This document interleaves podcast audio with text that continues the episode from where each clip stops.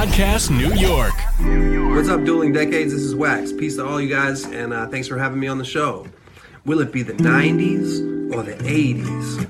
Beanie Babies or Crack Babies? Will it be Nirvana or Madonna? Maybe Britney, maybe Whitney. Do you like new metal or new wave? Dave Grohl or Super Dave? I don't know. But now the battle begins. Dueling Decades. Let's see who wins. Dueling Decades. Broadcasting from the Podcast New York studios, it's the adult only retro game show where the decades battle for supremacy. Because it's your history, we just fight for it. Welcome back to Dueling Decades. I am Marc James, and bottoms up because this week we bring you a bodacious booze battle. I will be representing the alcohol of 1981 alongside these other duelers and the decades they will be fighting for. First off, throwing one back for the 70s, say hello to Mancrush. Yeah, all the way back to 1971, booze of 1971. And this is something we never say on the show, but it's said on a lot of shows. What are you guys drinking tonight? Well, myself, Mancrush, I have a little bit of Canadian Hunter whiskey. Ooh, that sounds Oh, so good. Shit. Is that neat or mixed? Uh, on the rocks. Oh, very nice. What about you, Drew? Uh, I'm drinking water because uh, I am doing a dry January like a dipshit. Worst idea ever. What timing? Perfect time for a booze Yep. battle. Yep. And Bob, what do you got? I saw I saw a can before. I got a Colt 45 double malt. Ooh, that looks good. So this Very this nice. is good stuff. all nothing but class. I got Tito's, Tito's, and some uh some mixed iced tea nice. because I don't have anything to mix it with. So we'll see how that goes. Also joining us on the panel and pouring one out for the 90s, it's the professor, Drew Zakmin. Yep, I have the booze from 1991, so I am uh pretty stoked about that. That was a good year. And as always, here on the show, we need somebody to adjudicate all of this awesomeness. This week's guest judge and resident expert on all things distilled and chilled is the host of Bumming with Bobcat. All rise for Judge Bum Wine Bob. All right, all right, all right. Thank you guys for having me on here. I am pumped and ready to have some more drinks and have some fun and get the games get the games going. He's got a Colt 45 double malt. I mean, we we're Yeah. in for some good shit tonight.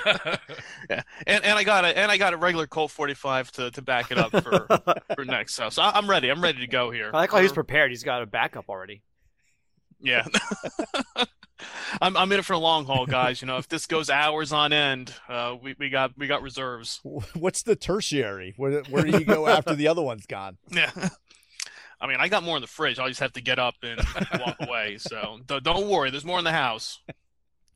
All right, ladies and gentlemen, the following contest will be held under Dueling Decades rules.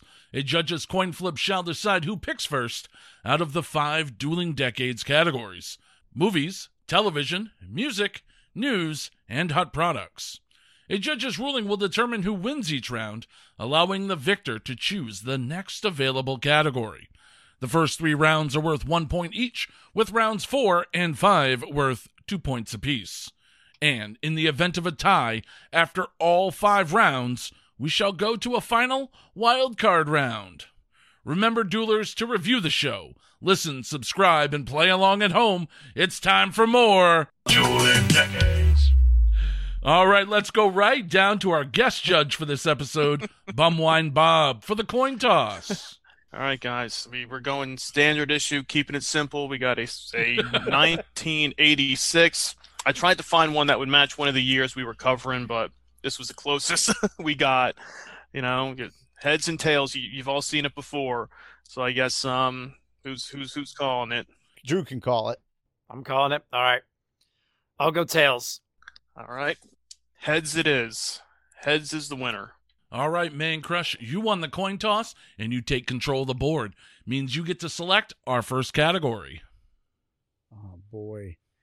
Now, normally with a normal episode, I know exactly where I'm going to go. I have no idea because it's 1971 and it's booze. Uh, let's begin with television. Let's go back to uh, 1971. And as much as I like, I wanted to pick All in the Family here because it debuted in January of 1971.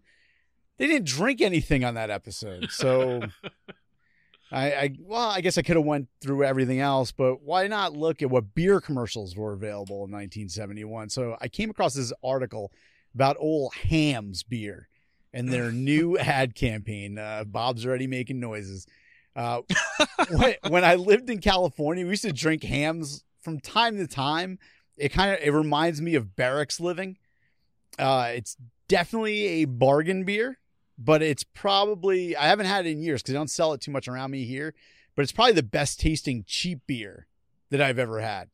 Would you concur with that, or like I heard that noise? Was that a good or bad thing? That no, that was that was good. That was a good noise. I, I, I got I got Hamm's in the fridge downstairs, so All right, excellent. Yeah, th- it's ready. the closest place I can get it from, I have to drive to PA. I actually looked on their website today after I was doing this. I was like, I haven't had Hamm's in like probably year, like ten years. But sure as shit, the closest place is like thirty minutes away. I'm not driving all that for. uh It is cheap though. I think you can buy like a thirty pack for like twenty bucks or some crazy shit like that. No, even even cheaper than that. I got That's awesome. Nice. I get 30, 30 pack for fifteen dollars. Uh, yeah, I got a thirty pack of Hamm's light in PA, just outside of Hershey, and I think it was thirteen ninety nine for a thirty pack of That's light. Good lord! So, And it's much Yeah, better than yeah. the cheap ship beer. It's better than like Beast, I would say. oh yeah, yeah, yeah, definitely. same Yeah. price point but better. But anyhow, like Mhm. so this article I have here, title of the article is Laurel and Hardy back in ads. Uh, two gentlemen long since dead, just maybe in the next hot wave of television commercials. Their names Stan Laurel and Oliver Hardy. One can almost say that there is a Laurel and Hardy renaissance, except for the fact that the rubber faced Stan and the rotund Ollie have been away for quite a while. The millions of who of children in the 30s enjoying them in movie theaters now join their children in laughing in the same antics on television. And now there's a Hamm's beer commercial seen on TV in the western United States where the beer is marketed. This is a skillfully edited silent routine in which the boys walk into a bar and Stan asks for a beer and the bartender and it's uh, of course it's silent so you have the screen titles, and you can see this one on uh, YouTube if you go and look it up. He says, A beer is a beer. And Stan replies uh, in silent print, whereupon he receives the classic aspirated shove from Ollie. A conventional Hamm's beer pitch follows. And uh, the whole article goes on. I guess they were in a couple other ads. They were using like, uh, there's reels and reels of Lauren Hardy footage that was just never used. So all these companies were using it in the early 70s to make these ads. Hamm's just happened to be the first one to do it. So that's what we got. We got Laurel and Hardy coming back, doing some Hamm's beer commercials. The good cheap beer. Got to make sure you preface it that way. The good, the good cheap beer. There's the bad cheap beer. Then there's the good cheap beer. It's true. All right, Drew Zakmin, what did you bring for the television round? All right. So, one of my favorite movie characters of all time. This guy can handle his his liquor like a boss, and his drink of choice is usually a vodka martini, shaken not stirred. And while a few great actors have played this character, the best to play it was Sir Sean Connery. And I also believe cirrhosis of the liver is James Bond's biggest arch nemesis. Uh, anyway, I'm talking about not James Bond himself, but his nephew, James Bond Jr., the animated series, which began on September 30th, 1991. Now, the whole premise is basically while attending prep school, Bond Jr., along with his friends IQ, who's the grandson of Q. I don't know if you guys are familiar with that, but Q is kind of the uh, the guy that would come up with all these cool gadgets for Bond. And Gordo Leiter, who was the son of Felix Leiter, who was one of Bond's friends. I think he was in either the FBI or CIA. Uh, so basically, they all helped Bond Jr. fight against the evil terrorist organization SCUM, which stands for Saboteurs and Criminals United in Mayhem, which is awesome. And uh, there was quite a bit, you know, built off the Bond Jr. They had a comic book series by Marvel Comics published in 92. They had video games on the Nintendo and Super Nintendo, as well as a board game and a toy line. And uh, this series ran from September 30th, 1991 until March 2nd, 1992. So they had a really good long run there. And um, that's pretty much it. Anyway, James Bond Jr. with the tie-in of his uh, alcoholic uncle. I have to ask: Were they drinking in this cartoon? No, he's they were too his young to drink. Yeah, Exactly. but his uncle. A famous drinker, his Yes. uncle. Yeah, once this kid is old enough, guarantee you he's going to be an alcoholic as well. oh man, you know what they say about assumption, right? I, I know all things Bond. He's going to be an alcoholic. All right, gentlemen, for my television selection, we're going to go over to Wednesday, September 23rd, 1981 at 4:30 in the afternoon for the 10th season premiere of the ABC After School Specials. And this episode is entitled She Drinks a Little. 16-year-old Cindy Scott, played by Dueling Decades favorite Amanda Weiss, and her younger brother Brett gradually wise up to their single mother Miriam's drinking problem. And the mother is played by Bonnie Bartlett. She was in V and Twins. Cindy wonders if she should join Alateen for help, and a few tip offs that she should occur when her mother gets drunk at a teacher's open house and becomes violent towards her own daughter when she tries to escort her out, and then later on when Cindy brings her new boyfriend to the house only to find her mom passed out on the living room floor.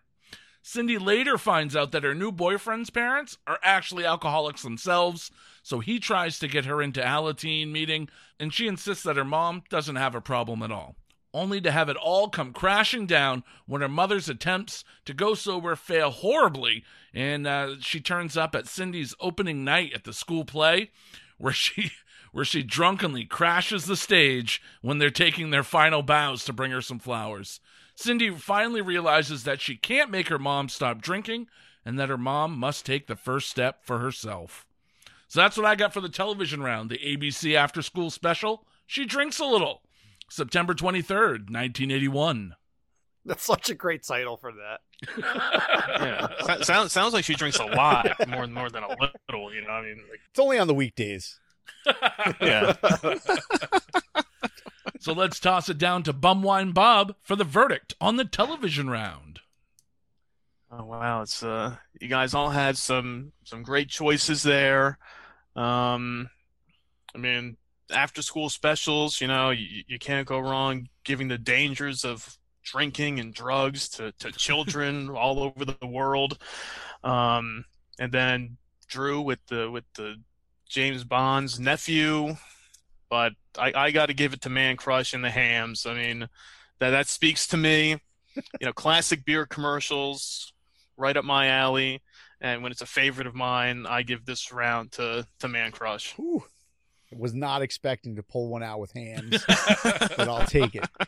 All right, Mancrush, you're first on the board, but more importantly, you take control of that board and get to select our very next category. Let's uh shit. Where do I go? This is like the hardest part of the whole game with these genre based. Uh let's go music. Let's get this one out. Usually it's been a two pointer recently, but let's, let's put it in the one point rounds here. So let's go October 23rd, 1971. And, you know, honestly, I thought in, back in 1971 there would be all kinds of songs about booze, but I had a hard time finding them. Uh, a lot more songs about drugs, not so much booze. Uh, anyways, this guy right here, though, he's pretty much synonymous for both. So it's kind of a win win. Uh, this particular album, it's this legend's 13th album. If you put all of his albums together, that's like solo, collaborations, live albums, etc., he's got well over 100 albums. So as you can see, we're talking about like musical royalty here, uh, particularly country, but he's one of those guys that supersedes the genre. You know what I'm talking about? Like he's what we like to call an icon. So that, that's where we're going with this one. Uh, so who better to record country music's second concept album? Uh, the man himself, Willie Nelson. Uh, and most places online will tell you that this is the first country concept album, but actually Willie did another one in 1968 called Texas My Soul. So actually, I don't know why they don't count that one. So technically, this is the second, but they everywhere says this is the first. Whatever. Uh, but at this point in his career, like things were up and down. He had 12 albums under his belt at this point, but nothing that was insanely successful. Kind of hard to hear about Willie Nelson, but really at that point, he really wasn't that big of an act.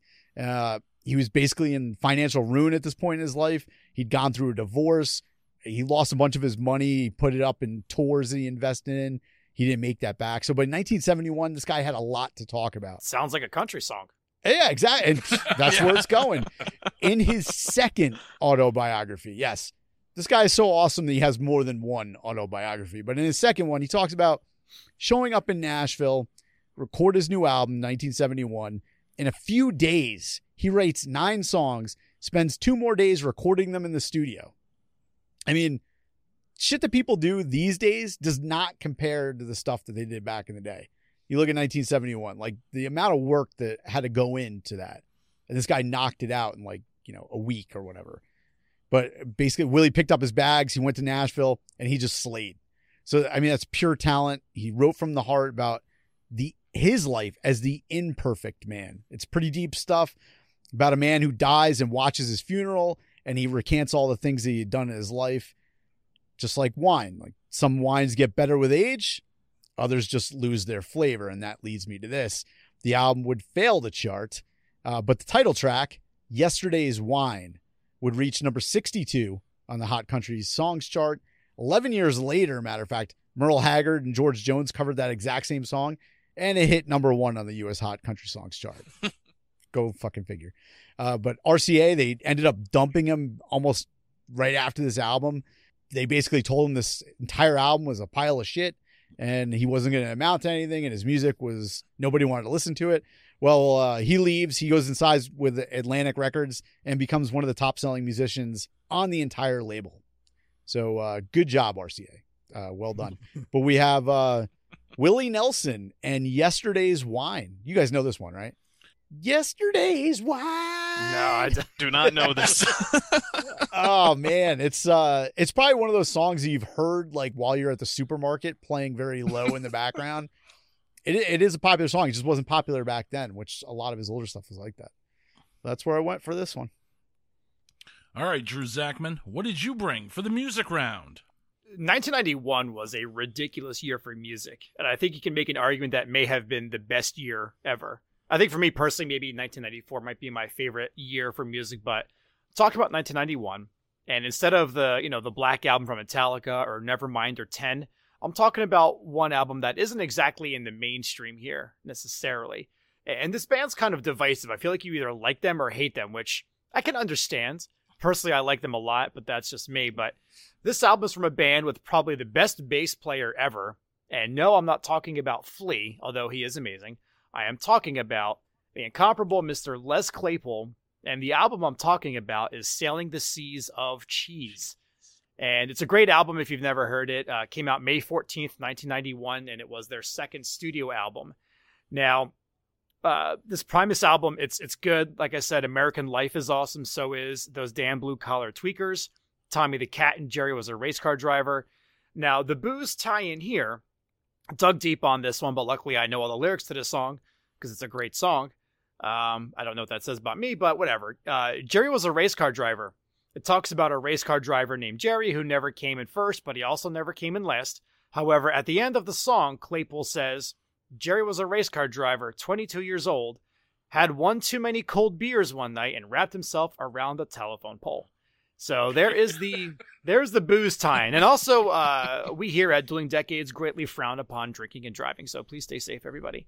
But anyway, Jerry was a race car driver. It's Primus's actually most streamed song on Spotify with over 35 million Really? streams. And uh, this song also appeared on the X Games soundtrack. And in this song, there's a sound clip from the lovely Bill Moseley's character, Chop Top from Texas Chainsaw Massacre 2, where he says, Dog will hunt. So that is my pick. Sailing the Seas of Cheese, specifically, Jerry was a race car driver. That's the number one played song on Spotify from Primus. I was surprised by that, yeah. Wow. Wow. Wow. How many times did you play it to get it up there? Uh, honestly, I I have probably played um uh Professor Nutbutter's House of Treats. I love that song. I've probably streamed that song. S- Man, I thought it would several be something times. off of like Pork Soda or, uh, Or like My Name is Mud or Why Yeah, Known as yeah. Big Brown Beaver. Yeah, they're I mean they're they're they're up there, but yeah, this was the the most popular one. man, you learn something new every day. There you go. All right. For my music selection, Now, when you think about music and booze, partying, drinking at the shows, for me, there's only one band that comes to mind. So I bring you a song from the dead. Kennedy's, that is. I give you Too, Too Drunk, to, fuck. The fourth single by the Dead Kennedys, released on May 29th, 1981, on Cherry Red Records. The single reached number 36 in the UK charts, although not all the record stores stocked the album. Uh, the ones that did sported a custom sticker that the band had made, reading Caution, you are the victim of another yet stodgy retailer afraid to warp your mind by revealing the title of this record. So peel slowly and see. The Dead Kennedys, much like the other Dead, were also out of California. And you guys know I'm not a punk guy, but I actually dug this one. This might have been my first experience of the Dead Kennedys, and I immediately dug that the California influence was there and that surf rock punk sound. Uh, the lyrics are great, telling the story of drinking 16 beers, getting into a fight, shooting out the tires of a cop car, and, well, as the title says, being too drunk to fuck. I mean, how can you not love a song with the lyrics that say, You give me head, it makes it worse. Take out your fucking retainer, put it in your purse. Too so drunk. I give you a song that I think we can all relate to Too Drunk to Fuck by the Dead Kennedys, released May 1981. You got to give a too drunk to fuck. yeah, I think that might be the first Dead Kennedy song I ever really listened to. Oh man, like really listened to, and I have to say, I actually did dig it. So it's pretty cool, man. There's uh, there's a lot that you'd probably like. California Uber Alles, like since you mentioned California, there's a lot of good good tracks, and but they're all funny like that. All those the albums were released on Alternative Tentacle Records, so it was his own label. So they always did shit like that and it, uh, like you said, it was not in any stores. You were ordering that shit via mail. But it still made it on the charts. It was that popular. So that many people were still finding a way to get the album or find the stores that it was available in. So I guess that shows the popularity of the track. Good shit. All right, let's throw it down to Bum Wine Bob for the ruling on the music round. Now, like you guys said, there's you got three songs here none of them might have been, you know, chart toppers by any means at, at the time. And three, you know, iconic, you know, artists, you know, Willie Nelson, Primus, Dead Kennedys. But I think I got to go off of just the lyrics and the tone of the song, and I got to go with Marc nice. and, and the Dead Kennedys on, on this one here. It was it was tough. It was a tough call, but just the the 16 beers all rolled into one. I think that kind of is a night of drinking summed up. Pretty much is, man. If that's your night of drinking, man, you've had one hell of a night. I'm proud of you, Marc, because uh, when I saw that you had 1981, I obviously I have that CD, and I was like, I wonder if he's gonna pick uh, "Too Drunk to Fuck." And you did not disappoint. All right, guys. So I picked up a point, tie up the game, and I take control of the board heading into our final one point round. And we're going to make that the movies round. So, my movie selection for 1981 is another in a long line of sequels for this character who is synonymous with alcohol. So much so that the mention of just his surname alone immediately conjures to mind his exact drink order. And uh, much like our friend Drew Zakmin, this is the version of the uh, character that is old enough to drink.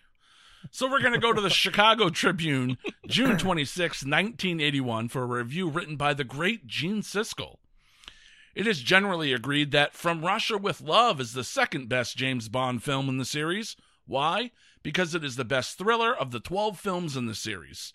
In other words, take away all of its traditional James Bond elements, the gadgets and the girls, From Russia with Love would still stand up as an exciting motion picture.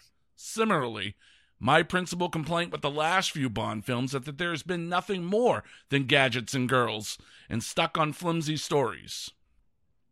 But all of that changes with For Your Eyes Only, which, at the very least, is the best Bond film to star Sean Connery replacement, Roger Moore. Released June 26, 1981, I give you For Your Eyes Only from the legendary Bond director who also gave us Iron Eagle 3, John Glen. Uh, this was the first Bond movie to be based on one of Ian Fleming's short stories instead of the novels. It's based on the short story For Your Eyes Only, and they actually worked part of Risico into it as well. Now, of course, there's James Bond's signature martini drink, but throughout the books and the movies, he actually drank other libations as well. Uh, in the short story for Your Eyes Only, he actually drinks bourbon and coffee. Uh, in Risico, James Bond orders a Negroni, which is a drink where the three main ingredients are gin, sweet vermouth, and Campari. Uh, matter of fact, this is the only film in which Bond drinks the traditional Greek drink ouzo. I'm a big fan of ouzo, so kind of cool to see that James Bond enjoys it as well. It's the only Bond movie to date of the franchise not to feature M, and uh, this fact, this film, matter of fact, saved United Artists from financial ruin when this movie took in a worldwide gross of 195 million. So pour yourself a vodka martini and enjoy some James Bond in For Your Eyes Only. That was a great movie. Eh, Classic. All right, Mancrush, what did you bring for the movies round? Let's see what I brought. Let's go December 17th, 1971. We're greeted with the seventh film in the series. Uh, keep in mind, it didn't end here since there are another 17 films and one on the way. So, as I like to say, Wow. the sucker got legs. Uh, but in a bizarro world, we could have gotten an a extremely out of place leading man in this movie. Much like we were talking about with uh, James Caan being considered to play Superman in 1978, this movie also had some odd choices being considered. The previous film in this series was done in 1969, and that leading role was given to an Australian model named George Lazenby. Uh, Lazenby did one film, which uh, it wasn't even that bad, but afterwards he was offered six more of these films, and he declined because his agent told him that it wouldn't be a good thing because hippie culture was on the rise. Hell yeah. Uh, needless to say, uh, his career floundered after that amazing advice from his dumbass agent. So uh, without Lazenby, they needed someone to do the role of old James Bond. uh, I, I figured uh, most would know where I was going with Yep. this one uh, with the Lazenby drop and everybody else picking James Bond. So here are the names that they considered, which is repugnant. Uh, great actors, but uh, all had no business donning the name of Bond. You had Adam West, Oh, boy. Burt motherfucking Reynolds, Oh God. Clint Eastwood, Now. and John Gavin. I think Gavin was probably the closest, but uh, they're all freaking Americans. Yep. I mean, luckily, like most of these guys agreed uh, with the sentiment that I just said, uh, and obviously it didn't happen. So they went and they begged Sean Connery to come back, and he agreed after getting an unheard of 1.25 million quid at the time, which is about 10 million dollars in 2021. And he also got to handpick his uh, next films outside of the the Bond universe. Problem was, they now had to redo the entire script. All right, spoiler here: if you've never seen Lazenby's Bond on Her Majesty's Secret Service, his arch nemesis Blofeld he kills his wife at the end of the movie. So initially, this was going to be a revenge flick, but they redid the entire script on Diamonds Are Forever. Uh, not only did uh, Connery make some loot here, but so did the movie. It went on to rake in 116 million dollars at the box office, which is about 745 million in 2021. Uh, nearly 40 million dollars more than Lazenby did two years prior. So I'd say everybody was happy here, except for the two leading ladies in this one, both of which dated Sean Connery during production. Wow. Go Connor. Yeah. It's a long, sordid story, but uh, Lana Wood and Jill St. John, they have hated each other for decades. Like, if you Google some of the shit, I mean, of course, uh, Lana Wood is Natalie Wood's sister, and Jill St. John went and married Robert Wagner after Natalie Wood died. I mean, it's some fucked up shit. But anyhow, uh, Bond, of course, he he does drink some booze in this one while he's undercover as a diamond smuggler. However, he never drinks a vodka martini, shaken, not stirred, never does it. Hmm. I watched it again last night just to make sure it does not. But he does drive a Mustang Mach 1 and probably one of the best chase scenes in cinematic history. Is that the one To in me, Vegas? Yes. Where he goes Dude, up on two wheels? So good. Yeah, he goes up on two wheels. He's driving through the parking Yep. lot, through the spots, doing God knows uh, how fast he's going. Great friggin' scene. And it's 1971, so there's no special effects. That's just some dude driving that car like a madman, and it's amazing. But anyhow, it's uh, Diamonds Are Forever. James Bond. Who would have thought that would have come up? Not once, but twice. I you know what that movie I love that movie. I loved um oh, what were their names? Was it Mr. Oh, you're Mr. talking about the killers? Yeah, one of them was Crispin Glover's dad. That's yeah. That's the Really? uh, that's the guy without the weird hair. You know? Yeah, I can totally see that actually. Yeah, that's Crispin Wow. Glover's dad. no shit. Mr. Mr. Winton, Mr. Kidd, that's it. Yeah, Mr. Wint and Mr. Kidd. That movie's so good. I need to watch it. it's so it's kind of campy Oh, compared to like the other ones, but it's Sean Connery. they're all so. campy, man. That's why Nah. they're great. They it kind of went away from it in the newer ones. They're- Well, they're, much grittier now. well, Timothy Dalton tried going gritty, and I think they weren't ready for it yet. So then they No. brought Brosnan. Yeah, I like in. those though. Oh yeah, dude. Uh, License to Kill was one of my favorites. I love that movie. License to Kill is my favorite, hands down. yeah, And I always thought if they were going to ever remake a James Bond film, that the Lazenby film on Her Majesty's Secret Service is storyline wise is one of the most important Bond films, but it's just a horrible movie to get through. Yeah, it's just it's long. Yeah. I heard he turned it down because he didn't want to get typecast. Well, yeah, because his his agent told him that uh, you know with hippie culture he didn't want to get in that thriller crime scene and never get another role. Ah, gotcha. Well, that were I, he actually Bad, if, bad call. if you look at his IMDb, he has been in a number of things, but nothing that big Yeah. ever again. And you know what's uh, coincidental is uh, Timothy Dalton almost got that picture Yes. back in '69, Yep. And they waited 20 years. Go Wow. figure. Yeah. interesting. All right, Drew Zakmin, what did you bring for the movies round? All right. James Bond. yeah, I, I, I, I had I had I, I- I had to look and make sure there wasn't a 1991 James Bond film just to be sure. And I was like, I didn't think there was, and I looked and I'm like, all right, well, it can't Yeah. be James Bond. Well, there was a there was a gap. I think Dalton License to Kill was probably what eighty nine, and then Brosnan's next one was ninety five. yeah, 89 to nine. Yeah, GoldenEye. yeah, 89 to 95. Yeah. you have that gap between. Well, Bo- what do you call it? Brosnan was supposed to be it too, but he couldn't get out of Remington Steele. Right. Correct. So he got screwed over. You know, we talked about it before on here. It's it's crazy if you if you actually go through all the bonds. And I, there's a really great Bond documentary that's out there. I forgot the name of it, but it goes through all this shit, and it's really interesting. Interesting. Well, I can tell you I don't have a Bond film, nor do I have uh, anything involving his nephew this time around. But His niece. the question here is what is the only thing better than chilled shots? One might venture to say hot shots. Oh, that's right. I'm talking about hot shots, guys. See what I did there? Uh, anyway, this this movie, uh, directed by Jim Abrahams. Uh, this movie is a classic. It's fucking hilarious. It's basically uh, the Naked Gun, just with Charlie Sheen in it, pretty much. But there's a lot of big names there. You had Charlie Sheen, Cary Elwes, uh, Valeria Golino, Jon Cryer, Lloyd Bridges. Uh, it's it really is like a Naked Gun esque spoof on movies such as Top Gun, Dances with Wolves, Rocky, Superman, Gone with the Wind. They're, they just shit on everything, and it's amazing. Now, the drinking tie-in here is when they also kind of spoof cocktail when the bartenders pour drinks the same way as they do in cocktail.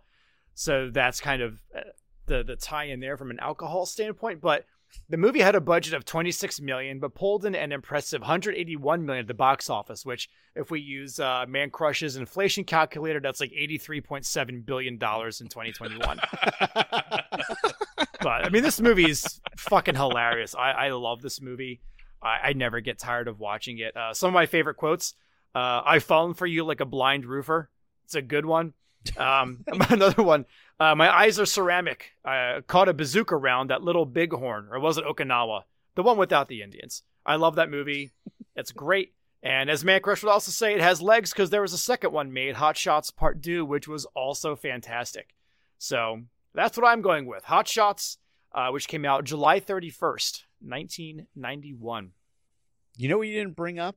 I can't remember what's his name again. Chopper or something. Topper Harley. Topper Harley. He's got the most kills on screen. Oh, that's Ever. true. Yeah, it's a good one. All right, let's toss it down to Bum Wine Bob for the ruling on the movies round. Well, we got two two of you here with the a classic drinker in you know James Bond. While it's two different versions of James Bond, it's still you know the same character. Guy guy loves his drinks, but out of the actual movie itself and kind of what it opened up for other spoof type you know movies um, I got to go with Drew it and Hot Shots on this one. Uh, you know, it's not cold, it's cold shots. It's That's hot right. shots. You know, so I, I give it to Drew on on this All one. right. Oh, man, he's making it tough going to them two point rounds. Yep. The game is afoot. All right, this game is all tied up at one point apiece. Drew Zakmin, you have control of the board. What category are we going with next? Uh, I'm going to go with news. That's my next pick. So, June 12th, in the year of our Lord, 1991, Boris Yeltsin is elected as the first president of the Russian Socialist Federative Soviet Republic, winning 57% of the popular vote. I don't know if I need to keep talking, but it's Boris Yeltsin. So, he drank a little bit. But A little bit. um, Russia. It's Russia. Oh yeah, yeah, yeah. But I, I found uh, when I was doing some digging on this, I found this one story pretty help. It was amazing. Uh, but while Yeltsin was visiting the U.S. and then President Bill Clinton in 1995. See, I always have to bring up Bill Clinton too. By the way, every episode I'm on, I feel like. but this time we're not talking about his uh, impeachment. But Yeltsin was found on Pennsylvania Avenue drunk in his underwear and trying to hail a taxi cab in order to find pizza. That is amazing. like I don't I don't think I've I've done those things but being clothed. You know, I have been drunk, maybe not on Pennsylvania Avenue, but other avenues and trying to hail a taxi cab in order to find pizza or maybe just Taco Bell, but usually I'm wearing more than my underwear, but that's pretty amazing that he's the fucking president of, you know, Russia basically. Good for him. Wait, when did this happen? That was 1995 when that happened. Oh, all right. Why- Why'd no, you I'm just I'm why'd you say it like that? because it's it's ni- it's 1995. It's not 1991. No, well, the 1991 is the fact that Boris Yeltsin was elected as the first president, and Boris Yeltsin drinks his face off all the time. This particular story just so happened to be 1995, and I wanted to share it with you guys because I like you. That's all. That's nice. That's nice. But I, I will say Just this. so- clarifying. yeah. But uh, but Yeltsin would be president from 1991 until 1999, as he was succeeded by some guy Vladimir Putin. And I, I tell you what, you know, Russians can drink. Like I, I so I actually visited I visited Russia about eight years ago, and dude, they can straight up throw down.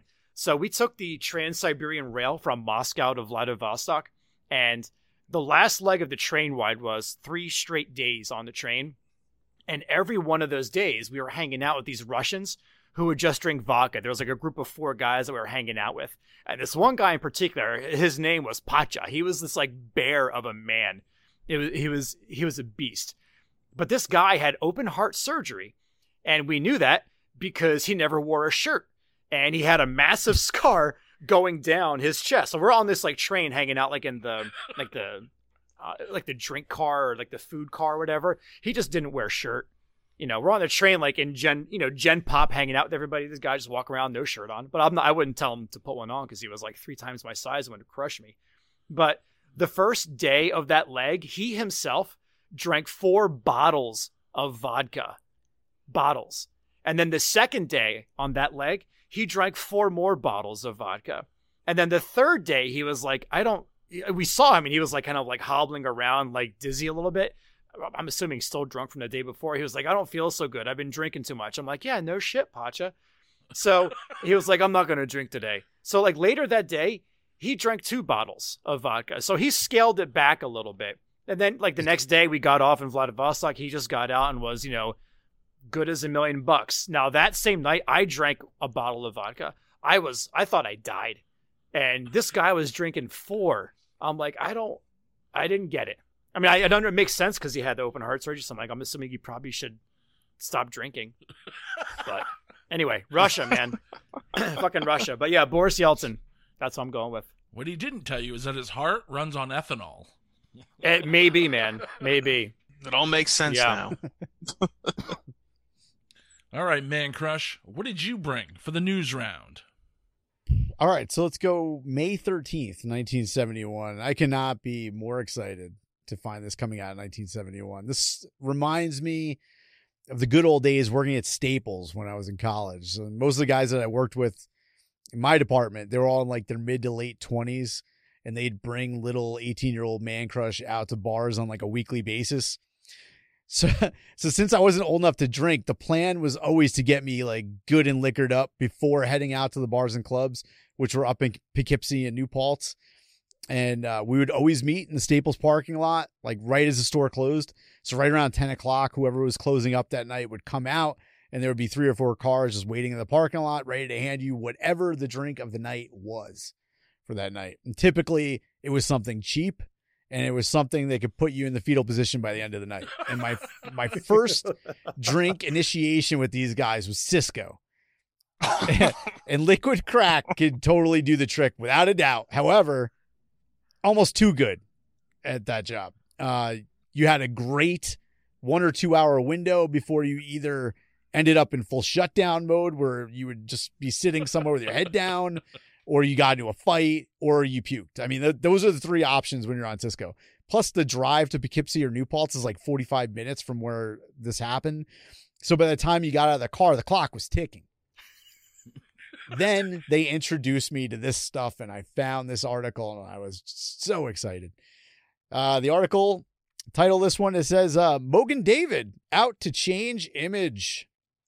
Uh, this is out of the Daily News. It says Mogen David Wine Corp is turning over a new leaf and changing its image from the Jewish sacramental wine to a popular drinking wine. Mogen David recently received nationwide exposure in a movie called A New Leaf, with Elaine May playing the gouch little rich girl who preferred Mogen David to her finest French wines. Uh, but basically, they're just talking about in the article how they're switching gears and they're they actually, which is funny, and I didn't know this. Mogen David was actually bought by Coke in 1970. Really? Yeah, and they owned them for a little while. Wow. So like right after this happened, and, and here's another thing I didn't know. In the 50s, they were like one of the biggest like on screen as far as like commercials. Mogen David had more commercials than any other alcohol. So they bought them and now, you know, they're infused with all this money, which is this is hilarious to say because Mogen David, for the people that haven't put Mogen David together, Bob, what is Mogen David? Mogen David is MD 2020, or as people like to call it, is Mad Dog 2020. Exactly. There you have it. Yes. so you don't you don't tie together Coke with that. I, and No. it only lasted a couple of years before they sold them off again. But at this point, they were talking about how like the uh, the young generation wanted these few these like fruity malt drinks, and they came out with a few of them over time. Uh, one of them was called Cold Bear, which was Mogen David's, um, and of course, you know Mad Dog 2020, which at the time meant 20% alcohol in a 20 ounce bottle, which of course doesn't happen now because then you'd probably end up with the same shit that happens when you drink Cisco. yeah.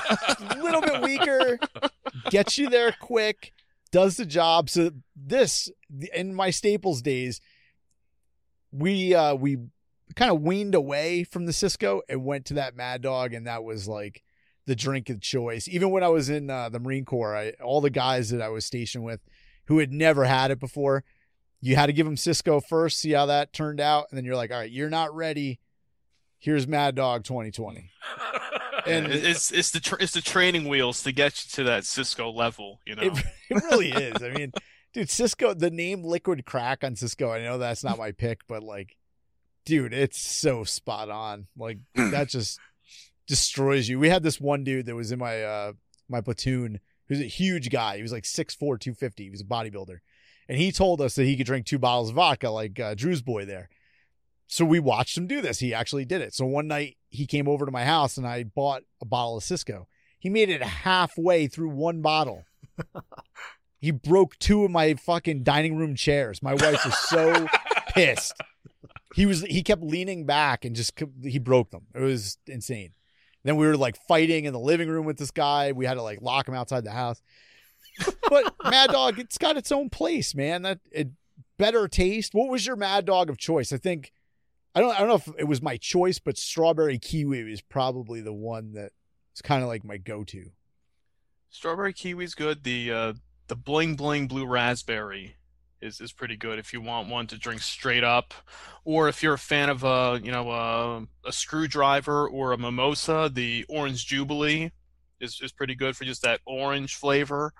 Uh, but a lot of the flavors of MD 2020 aren't that bad compared to like you were saying the Cisco. That that's a whole nother beast. to, to battle another day. You know, the liquid crack they had to put on the bottle. This is not a wine cooler because people, like you said, were trying to drink the whole thing in one sitting because it's shaped like a wine cooler almost. And there was like, you know, at 18%, uh, it's going to put a hurting on you if you drink that whole bottle. So, you know. And that's what we always did. And you, you know what? This uh, this is going back to 1996, the first time I had it. So we're talking about like 25 years ago at this point. And that's the first time that I've ever heard somebody put it like that. And it makes total sense that you're not supposed to drink the whole bottle of Cisco. yeah, I think it says on the bottles. I know I, I do have I have some down in the basement still, and I think it says it's four servings on a Oh. bottle is is what's suggested, and you know, and they're not that big of bottles. I think it might be you know 350 milliliters, so it's not Yeah. that it's not a huge bottle. So four servings out of that, I mean.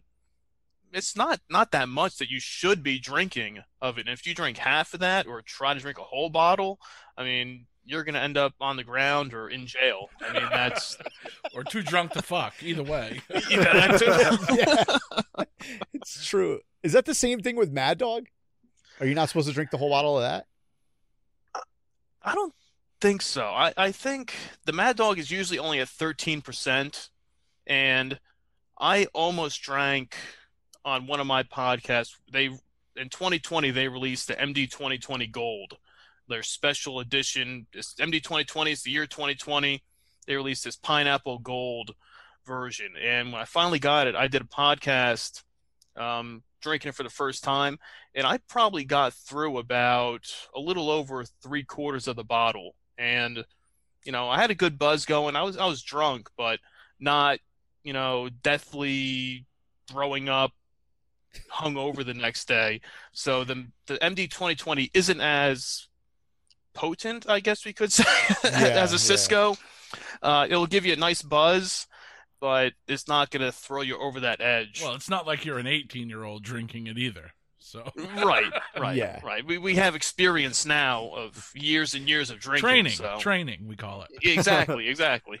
The worst part about either one of those, uh, and I don't know if it was because we're the guys, because I wasn't 21, so the guys would buy it for me, or if they were just fucking with me thinking back, but they would always buy me whatever was available, and it was always the worst kinds. Like they would give me like peach. It's always peach. If you had green green apple, Yeah, I was like, what? Ah. Like, dude, I asked for like blue raspberry. You're like, yeah, it's all they had. yeah, yeah. and especially if it, and if it's warm, Warm. Oh, that, that's even worse. I I had green apple Cisco that was warm that had been sitting like we opened the bottle and then it sat out for like six months and then drank it warm. That was was was not fun. Yeah, every single person that's ever drank Cisco just gagged in their mouth a little yeah. But yeah, Mad Dog, uh, the birth of Mad Dog, pretty much yeah. away from the uh, the Jewish drinks, off to drinking Yeah, before man. they, they left it the now bar. to the the Manischewitz to corner that Jewish wine market. You know, now that the uh, holiday season's over. They do market it towards families in this article too, which I is always hilarious. Well, they, they, that's what they tried at first, I guess. Then they found their their calling was going down a different road with it. So, hey, you got to try and see what works. it's too funny. Yeah. All right, guys. So for my news story, you know, throughout the 80s and 90s, if you picked up any magazine, trade journal, or print media, you would see some sort of variant for this iconic alcoholic beverage. One could even say that it was absolute genius. It was actually sold a full century before in Sweden, before hitting the global market in 1979, but it broke all new ground in 1981 when they became a household name and a print advertising mainstay. My news story is the start of the longest running print ad marketing campaign in history, running nonstop for over 25 years. I give you Absolut Vodka. Absolut simplistic ad design campaign started in 1981, and that made the bottle the star, and it jump started sales and the demand for the alcohol. What they did is they put the bottle shape and iconic imagery up front and then changed themes around it. In the US alone, they saw a rise of 10,000 cases sold the previous year in 1980 to 4.5 million cases sold in the year 2000. In 1986, Andy Warhol himself took a liking to the art and the shape of the bottle, although he didn't drink alcohol. However, though, he did use Absolut vodka as a perfume. so Warhol painted his own interpretation of the bottle, and Absolut loved it so much they used it for one of their ads. After that, Absolut ran with the artistic approach and racked up more than 1,500 variations of the iconic ad. The very first one, Absolut Perfection, also gave birth to the art of wrapping visual and verbal puns around simple, striking imagery, also known today as a meme. So, I give you Absolut Vodka, funding news publications since 1981, and just so happened to invent the meme at the same time. So, that's my pick for the news round. I used to collect those things because I used to get Sports Illustrated when I was younger, Yeah. and I would I would always like take out because it was like cool. It's like, ooh, look at this alcohol. I have a picture of it, and I would always like you know put it like in we put it, like in our locker at school and stuff. I was like, look at this. I have a vodka thing in my locker room. Yeah, Yeah, they it even was- got it even got so popular and trendy in the mid to late '90s when we had like the uh like the No Fear shirts started coming out Yep. and the Big Johnson. Yeah. They started coming out with the Absolut ones at the same Yeah, time. you had the yeah the parody absolute whatever and like you go down to the shore, you go to the beach and you get the absolute, you know, absolute seaside heights, right. you know. Yeah. All right, let's go down to Bum Wine Bob for the ruling on the news round. All right, now I mean, anybody who knows me probably can say that this round's pretty much uh, a, a giveaway. But but hey, I get I give props to all you guys. And with Drew, I mean, you brought in the Russia and the Russians. They love to drink. They love their vodka, but you know that that's it. now and, and Marc, uh, the absolute vodka. I mean, that's kind of an iconic. You know, the classic. I mean, at least to me, I think that they were the originators of the the flavored vodkas. I mean, maybe not officially, but when you saw all the different flavors when it became the trendy thing to do. I mean, I had one of my worst drinking stories was getting drunk and throwing off off, off of absolute citron Ooh, um, yep. one time that my friend had, and it took me years and years to finally work up the courage to drink it again and, and get over the fear, and, and, and I conquered it. You know, you, you have to go back if you have a bad experience with the with alcohol. You got to go back. Exposure therapy, shot. baby. Yeah, exactly, exactly. You got to you got to give it another shot. So Absolut is is one of the iconic brands. You don't hear too much about them anymore, but you know, in the '90s and early 2000s, it was like the big brand of, of vodka. But Mancrush, the Mogen David, which would turn into the MD 2020. Um, you know, for me, you know, that that's my wheelhouse. I was so happy to find it. I When know I saw you, you, David. you I was like, stumbled right into the gold mine on on that one. So, so Mancrush and and the Mogen David gets gets the win for this round. dude, you teased a little bit of your worst ever drunk story. Like, what happened? I, I was at a party at a friend's house, and we started doing shots. And we're down in his basement, and there's this girl sitting on a couch, and out of nowhere, she just turns her head to the side, throws up all over the floor, and somehow in in my wisdom, I I kind of wanted to be the hero, you know, and kind of you know clean up everything, you know, help out when you're already drinking, then you start cleaning up somebody's throw up. Then next thing you know, Yep. it kind of triggers your own. It's a train. It's a chain reaction, man. You're adding yeah, to it. and and it was one of those where I'm like, okay, going, going, and then just bolting out the the basement outside and just throwing up in in the bushes. And that was after you know quite a few shots of of absolute citron that my friend was just trying to get rid of. Like one of those you've probably had those when you're hanging out and it's like, oh, I had this this beer or this alcohol that's been sitting for months or years Like, let's just drink it, get it out of here. And that was the night to to drink it and grow up and have a nasty hangover the next day. But it, then it took a few years to finally come back around, try it again, take the shot, and conquer it and put it to bed. And I'm pretty sure I haven't had it since, and that was probably you know 15 years ago at least. Man, you were fortunate though. If that's your worst drunk story. Yeah. No, th- th- not not the not the worst. No, not, oh, okay. not- no, I was gonna definitely say, not. I was like, man, you could really handle your shit if that's your worst. No, no, no, no, no, no. uh, No, I I don't think we have enough time to go into that. We can save that for for, for another day. the follow up episode. yeah, yeah, but to offer the the story of the of the absolute vodka and the citron, that's what kind of triggered that for me. Kind of, you know, PTSD of, of that when you, you brought that up. So Every, I remember like Citron was like such a high school thing too, where people were like, "Oh, Citron, you can't taste it at all," and Right. everyone wanted to have it. And then you had it, and you're like, "It's just like vodka."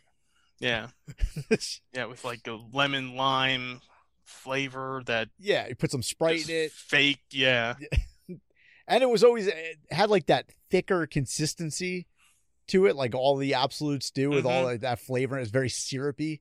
Ugh, not as good as Cisco and Mad Dog. All right, Mancrush, will you jump out to a two point lead? Let's see if you can hold on to it. Going into the final round, the hot products round. All right, hot products in 1971. So let's go to April 4th of 1971. And how can I not talk about a drink that had the slogan like, "You may have forgotten the name, but you'll never forget the taste."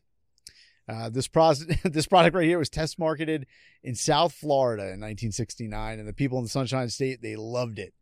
And while Pittsburgh Brewing Company spent two years trying to pitch this as lemon lime lager, they finally came to their senses in 1971 and they rebranded it tropical flavored malt liquor. And almost instantly, it became a huge success in Florida, Detroit, South Carolina, Georgia, before spreading its wings to the rest of the country. Uh, let me see if this uh, ad copy right here entices you guys. Taste a completely new experience. Hoppin' Gator. The new brew that smacks off the tropics. A citrusy, champagne tropical flavor. Drink this exciting new tropical brew on the rocks, off the rocks, hot, cold, in a pinch, in a punch, any way you like it. Mix it with your favorite liquor, and right away you've got twice the drink with twice the reason to call it your favorite. But all by itself, it's a great new brewed in the tropics taste. So for the first time, guys and girls, husbands and wives, grandmothers and grandpas, everyone, drink a drink you can enjoy together. Ask for the versatile new tropical brew Hoppin' Gator. You might forget the name, but you'll never forget the taste. That's what she said. uh, this article I found from the April of 1971 says that Hoppin' Gator, it is the distant cousin of Gatorade and has 25% more alcohol content than beer. I mean, it sounds amazing, right? That's because that's exactly what was in Hoppin' Gator. Uh, Hoppin' Gator was Gatorade mixed with regular beer, which was something that was conca- concocted by the inventor of Gatorade, Robert Cade, which is why Pittsburgh Brewing Company was sued by Gatorade for infringing on Gatorade's trademark. Uh, if you, I can't send you guys a picture over here, but if you look up uh, Hoppin' Gator, uh, just look at the can and the GA for the old, just picture that in the old Gatorade cans. It's almost exactly the same. Uh, the NAACP also got into it with Pittsburgh Brewing Company since they were targeting African American drinkers and they started to boycott it, urging African Americans not to drink Hoppin' Gator. Uh, that boycott would last until 1972. Then they made some kind of deal. The product was eventually yanked in 1975, but it has legs because Pittsburgh Brewing Company they produced 10,000 barrels of Hoppin' Gator in 2004 as just a novelty. So you might still be able to find some skunk ass tropical flavored malt liquor if you look really hard. I actually did try. Uh, I could not find any. Oh But- man, that's something I'd like to try. It actually doesn't sound too bad from other shit that I've ever drank. And looking at the ads, there's another ad here, but the text is really small, so I don't know if I'll be able to read their ad copy here. But Yeah, it's super small. Kick the head off your thirst. kick the head off your thirst with the new Hoppin' Gator Lemon Lime Lager. They actually end that ad with your thirst will never know what hit it. Hoppin' Gator. They're not wrong. They're not wrong. All right, Drew Zakmin, what did you bring for the hot products round? All right.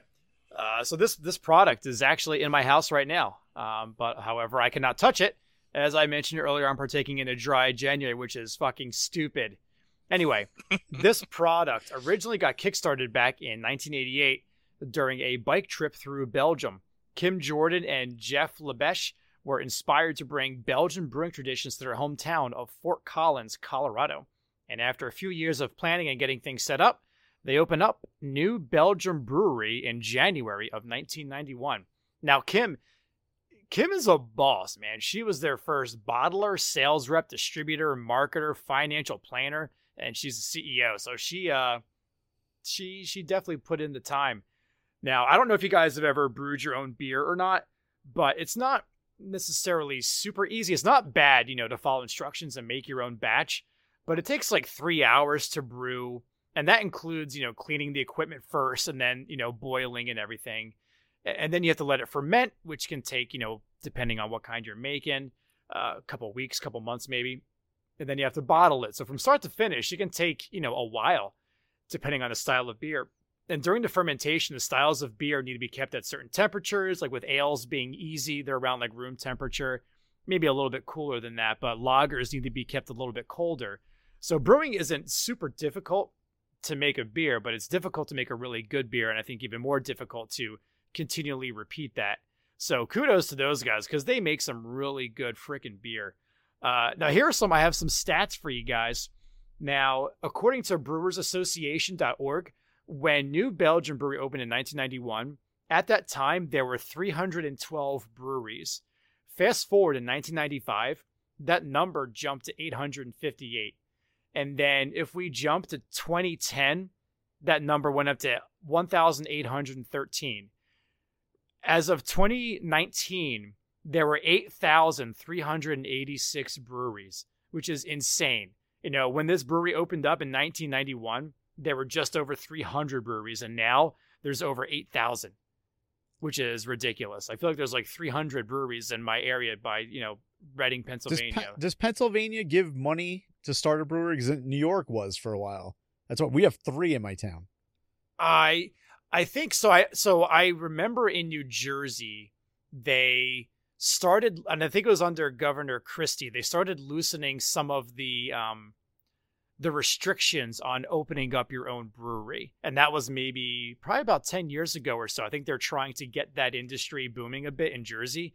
Because a good friend of mine, he's actually the owner of Spellbound Brewery in Mount Holly, John, and um, they actually helped, you know, because they loosened up a lot of those restrictions. I think one of them was you you have to give them a tour in order to like serve them a drink. So what they would do is they would actually just on a loop on the TV play uh, basically a tour of the brewery. So you can watch that tour on the TV without actually having to get the tour itself, which would take, you know, could take a half hour, but it takes them away from, you know, getting a drink at the bar they have set up there. So that's how they kind of got around that little thing. But I don't know about Pennsylvania, but there's def I feel like they probably have some kind of, you know, assistance Like where you're incentive or starting. Yeah, Yeah. There's got to be something. We have Equinox that started over here, which is, Okay. that one's really big. And then Clemson Brothers. I can't remember the name of the third one. Then there's another one a couple towns over. So they have to be getting some kind of incentive to come in here. Somebody, somebody, yeah. yeah, I mean, uh, in downtown Reading, there's three on the one street. It's insane. And then uh, Chatty Monks, which is awesome. Broken Chair. I forget the other one. I haven't been there yet. But I mean, in Kutztown, there's Saucony Creek. I mean, there's there's so many around here that have opened up within the past you know handful of years. And and we're not. I'm not too far away from Sly Fox. That's in Pottstown, I think. Isn't Golden Monkey up there? Or what is that Victory? I forgot. That's Victory. Victory is in. Yeah. I want to say Downingtown. So that's maybe like a 45 minutes for me. It's not too far. I mean, Tröegs is in Hershey. That's an hour. Golden Monkey. That's the Cisco version of beer. Delicious beer. Whew. Yeah. It'll put you on your ass, but it's really good. I love fuck you up. I love a good Belgian triple. Um, but yeah, there, there's a ton of them a ton of breweries out by us, which is awesome. I mean, uh, I'm not too far from Lancaster, which is 45 minutes, and Lancaster is probably one of my favorite breweries uh, ever. Actually, they make a lot of really good stuff. So yeah, um, that's what I'm going with. New Belgium. Uh, they make awesome beer. Their flagship is their amber ale, which is called Fat Tire, which is what I have in my fridge, just waiting for February 1st to get cracked open. That is a delicious beer. And they have their Voodoo Ranger, which is pretty much what they kind of base their IPA line off of. So I would highly recommend checking them out. But that is my super, super hot product, New Belgium Brewery, which opened in Fort Collins, Colorado in January 1991. Alrighty. For my hot product, we're going to go over to our good friends at newspapers.com to an article tucked away in the corner of the Tampa Tribune, August 21st, 1981. With the headline Bud Light on way. Anheuser-Busch Incorporated said it'll begin test marketing a brand new beer, Budweiser Light, in select metropolitan areas next week. Anheuser-Busch already markets Michelob Light, but the new brand is designed to challenge Miller Lite, which has grown to hold about 58% of the light beer market since its introduction five years ago. Light beer is the fastest growing segment of all beer sales, making up about 12.5% of all beer sold. So, this is the first introduction of Bud Light. Now, Bud Light wasn't actually fully rolled out until 1992. Although the numbers have dipped in recent years due to the boom in the craft beer industry, which we were just speaking about, Bud Light is still America's best selling beer by a margin of almost two to one compared to its closest competitor. Uh, they shipped about 27.2 million barrels in 2019, and that commanded a 13.24% market share. So crack open a cold one and celebrate the birth of Bud Light, 1981. First time you could get it in select test markets only. I would love to see what their numbers are for 2020. Yeah, they have been going down in the like the last five years. They've Yeah. slipped like I've- four to seven percent a year. Yeah, no, no, no, dude, 2020 they had a double 2019. Oh yeah, I was, I was gonna say they've been going down, but 2020 with the amount of alcohol They sales, probably went way up. Yeah. they've probably gone way up. I mean, I, I, I, have said this before. Yeah, I've said it before that you know once lockdown started, I was heading to the liquor store stocking up, you know, on beer like just in case you know they close everything down. I got to make sure I have a stockpile of beer ready You to can't have a show if you can't drink, right? Exactly. For a beer that's the number one selling beer by a long shot in the United States, it has one of the worst ratings. It's got a 45 out of 100 for an overall rating of awful. So it's like it's one it's like uh it's a comfort beer though. Like if you go somewhere and you don't know what to pick, you know that it's not going to be that bad. Where you're like, ah, just get the Bud Light. It's Fuck it's it. basic. It's the basic Yeah. beer. I mean that that's what it is. It's Yeah. like uh, what was it? Um, uh, what's his name? Mitch Hedberg. He had that one joke where he was like, you know, rice is awesome if you want, you know, a thousand of something. I feel like Bud Light is the same way. You know, if you want to have like like thirty of something, yeah. If if you're drinking all night, you're you're, Yeah. you're playing beer pong or flip cup or some sort of drinking game. Yeah. You want something that you know that's not going to get you on your ass in you know an hour. You can drink all night. There's your answer. Get a Bud Light. yeah, I'm not gonna have like a, a Scotch ale. I'm gonna have fucking Bud No, Light. no.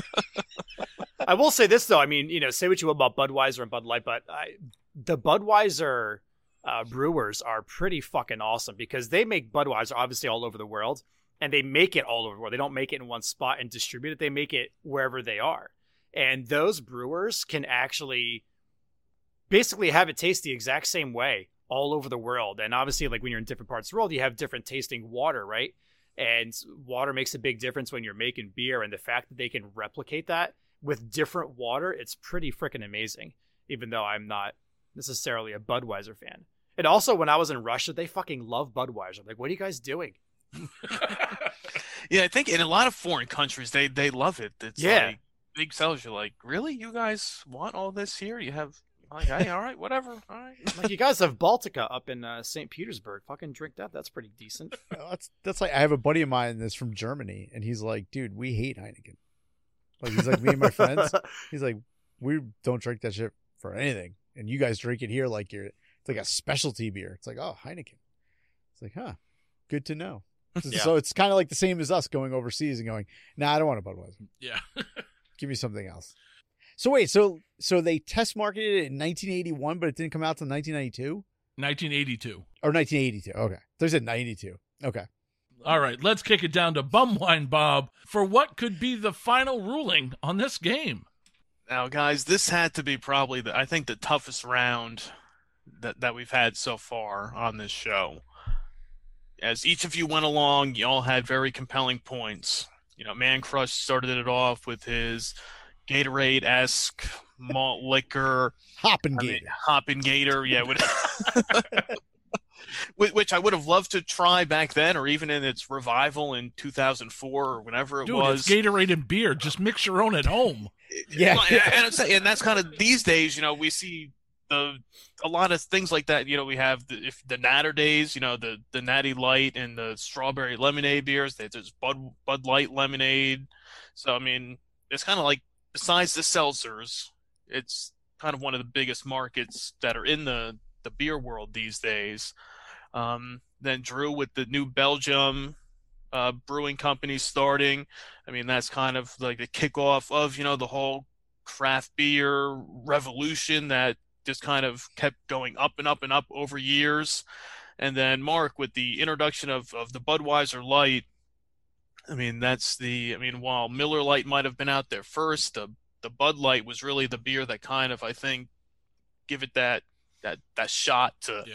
to go forward.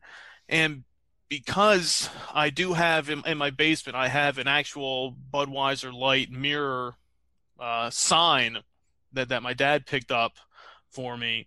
Um, I have to give it to you. I have to give it to the Budweiser Light just for what Bud Light has kind of meant, good or bad, to to the beer world uh, in, in the long haul. So Marc in the the Budweiser Light introduction of 1981 that gets the win for this round. All right. Well, that ties me up with Mancrush at three points. So that means we're going to go to a final wild card round. All right, Mancrush, it's between you and me. Why don't you go first? All right, so I went with news on this one because this was big news out of 1971. Uh, we get uh, and I'll, I'll keep these short as usual for uh for the lightning round or whatever the fuck we want to call this one. What do we call it now? Wild card. Wild card lightning, same shit. so the title of this article is "White Whiskey Makes Debut in Bridgeport's First on Thursday." So basically, let let me just break it down. So um, all the light drinks, everything from overseas was killing the American market. So like all of our distillers over here, they were hurting. So they were they wanted to put out something that was called light whiskey or white whiskey. So it took out took the color out of it. But they did this in 1968. They passed a law that said that they were allowed to do this and they thought that this was going to be a big boom because there's more whiskey that's produced over here but people were like moving to vodka and they're moving away from you know our whiskeys and our ryes so they put out this this whole thing for this light whiskey that was coming out in 1972 so a couple of these big companies they put out early for taste tests and that's what was happening in 1971 but it didn't really do shit. But if you look now and you go in there are specialty distillers that are selling this light whiskey. Have you ever had this before? It's not something i've ever had. No. so basically, it's just like a tasteless whiskey. It's not light in calories. It's a matter of fact, some of the stuff I read, it's more calories, but it's it's not. That's not what it's meant for. It's not light like you're going on a diet. It's light as in Flavor or lack thereof. And yeah, and color, light and color. Supposedly some of these manufacturers or distilleries that I found that are online now that are putting this stuff out, they found like barrels of this stuff that's been aged for seven or eight years because it was only supposed to be aged for like two years. It's supposed to be like a quick turnaround or four years or whatever.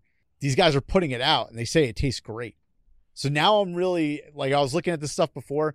I can't remember the name of the company, but I actually want to pick some up and see what the fuck it's all about. but it was supposed to save the day.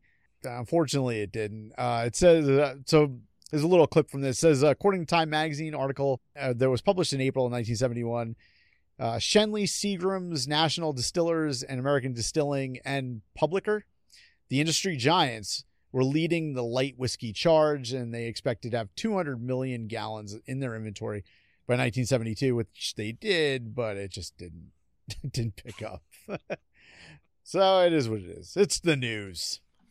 It's like the Crystal Pepsi of whiskey. Yeah. I, I, I was I was gonna say that are they going for the like the the Zima trend of you know the clear is better? You know, I mean, It, I don't know. It was supposed to save the American whiskey industry from like they were calling it unfair foreign competition. you know what they call clear whiskey?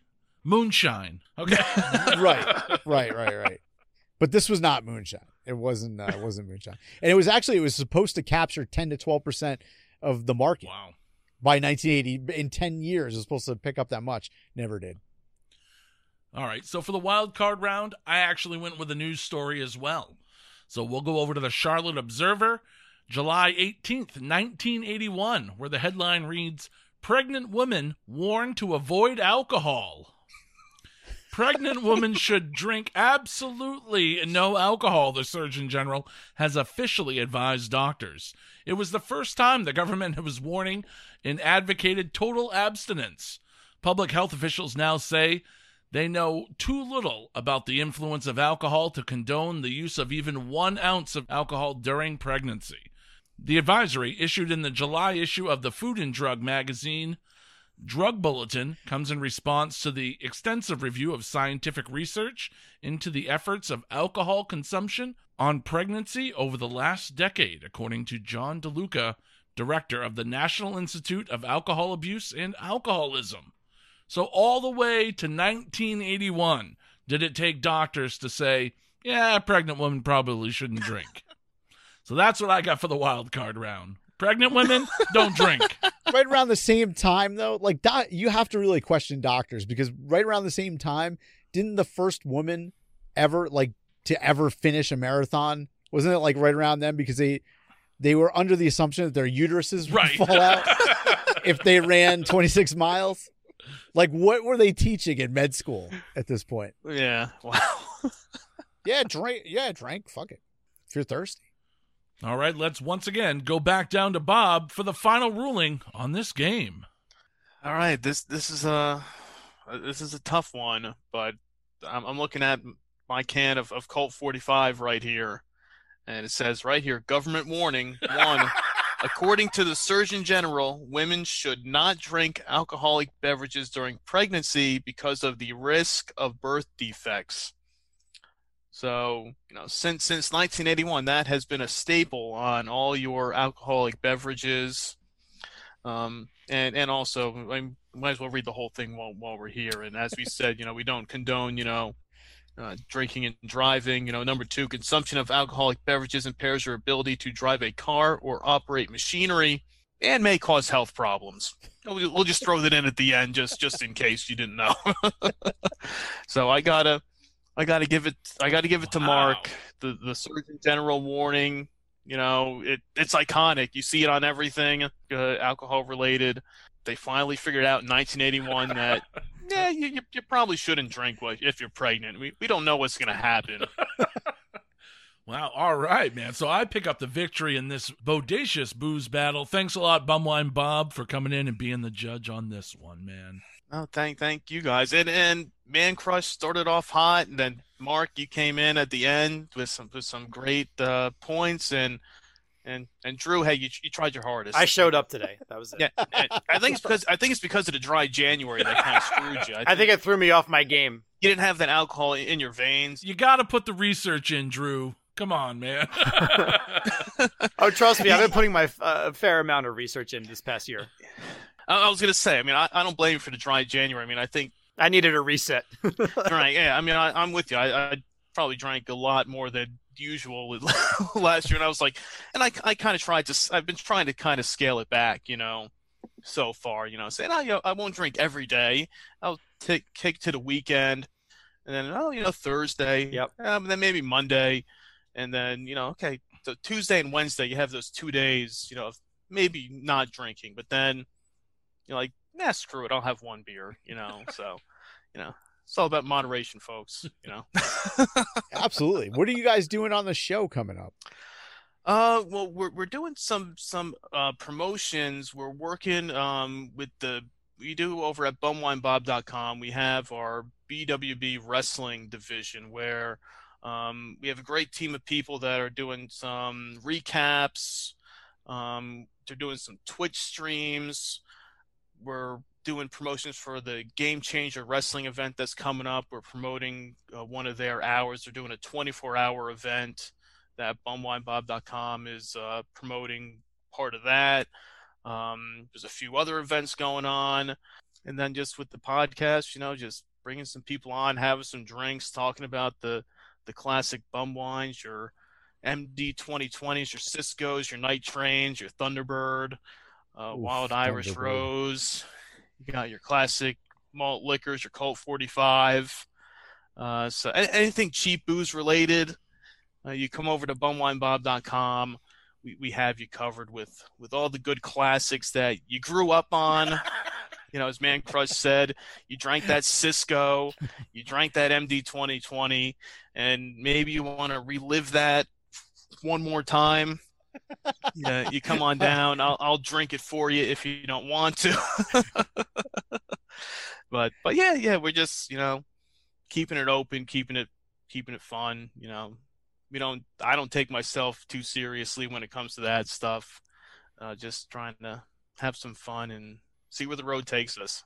You wouldn't consider yourself like a malt liquor snob, then? You just is there anything like if you'll look down at somebody if you see them drinking like a, I don't even know, like a Blue Raz Mad Dog 2020? You're like, oh, dude, what are you doing? No, not not me. I I I say you know it's a judgment free zone when it comes to to drinking. I mean, I know, you know, I, I'm not a fan of you know most craft beers or IPAs or things like that, but I'll dabble in them from time to time. But if that's your thing, hey, you know, go for it. Uh, drink it. We like to keep it on that that cheaper side, cheap booze, budget beers, the Hamm's. Um, like we said, Well, give us a gem. Give a give our audience a gem that they would never expect. That they were like just walked past it every day in the liquor store. That they were just like, I'm not touching that. that's really good. That they're wrong about. Because I know Ah. there's always something out there that's just yeah, like, wow, yeah. Uh, man, I'm trying trying to think of what could be. I mean, I don't want to say any four locos, but you know, sometimes you can't go wrong with a four loco. If if it's in a if you're having one drink and you want to get your buzz going, you know, the four loco gold is their is their answer to like a Red Bull and vodka flavor. They, they don't they don't say that, but if you drink it, you can, you can taste it, and it's kind of become one of their best-selling flavors is the Four Loco Gold, and that's always been a big hit on the website. That's one of the the top posts I did. This was back in on Christmas 2015 was when I did it as my malt beverage of the week. I did the Four Loco Gold, and since then that has been the number one post on the website. So people Wow. are searching for it. People want to find out what it is. When you just name a drink, you know, gold, you know, you don't know what the hell it is. it's just a Golden anniversary. Right. Right, and then the MD 2020 did it this past year. They did MD 2020 Gold, you know, for for their thing. So, so yeah, that that's one. If you, it's it's mostly at every liquor store you go to, you should see an MD 20. Uh, I mean, a uh, Four Loco Gold sitting in the cooler. I mean, give it a shot. You know, spend the you know two bucks. You know, 14% alcohol. It'll get you good buzz. I've never had Four Loco in my life. Obviously, I've read a lot about it and I've seen, you know, like all the problems they had with it. And I think it was even banned in the city for a while. Yeah, the I mean after they I mean they they banned the the original Four Loco with the caffeine and that stuff, you know. I think that was probably like 10 or so years ago. Wow. And then they had to kind of revamp it and they just instead of the caffeine, they just threw in a lot more sugar uh, instead. So now it's like Jolt Cola. yeah, yeah, it'll it'll get it. you that that amped up, you know, buzz. So I always say, you know, one Four Loco, you'll be all right. If you try to drink more than one in a sitting, that's when you might end up with some some issues. Either the you know the the heartburn, you know, we've all had that the heartburn, the the reflux that you get from drinking certain things, or you'll just start throwing up and nobody wants that. So if you compared like a Four Loco to a Cisco, like, and Cisco's a 10, Where's Four Loco at? Uh, I'd say uh six. Oh Yeah, wow, I it's mean- that weak. I thought it was like way worse. Yeah, it, it, it's different. I mean, it's it's a different type of alcohol. It's a different buzz you get from it. I mean, the Cisco's 18%. It's uh, technically, you know, a wine, so it has higher alcohol content. It's got that thick, syrupy, you know, Ugh. flavor to it. I mean, I, you're, you're cringing. You you know. yeah, it's so bad. I asked my wife before, and she was just like, "Don't even show me the picture." Yeah, and then and then the Four Loco has that, you know, the carbonated. You'll still get that buzz, that that burning sensation, you know, going down. You know, it's still 14%, but it's a 14%, you know, malt beverage.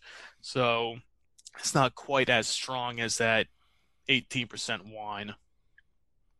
Good to know. Uh, Yeah. You just sold me on it, so I might be doing that this weekend. Hey, give it a shot. Just- you know, Experimental, uh, just to see. you it's know? all it's all for science, man. Yeah, 42 years old. Why not? The Four Loco works really good as a mixer. You can do that too, yeah. Throw a few shots of moonshine in that, you're ready to go. Sounds like Hop'n Gator. Yeah, it does.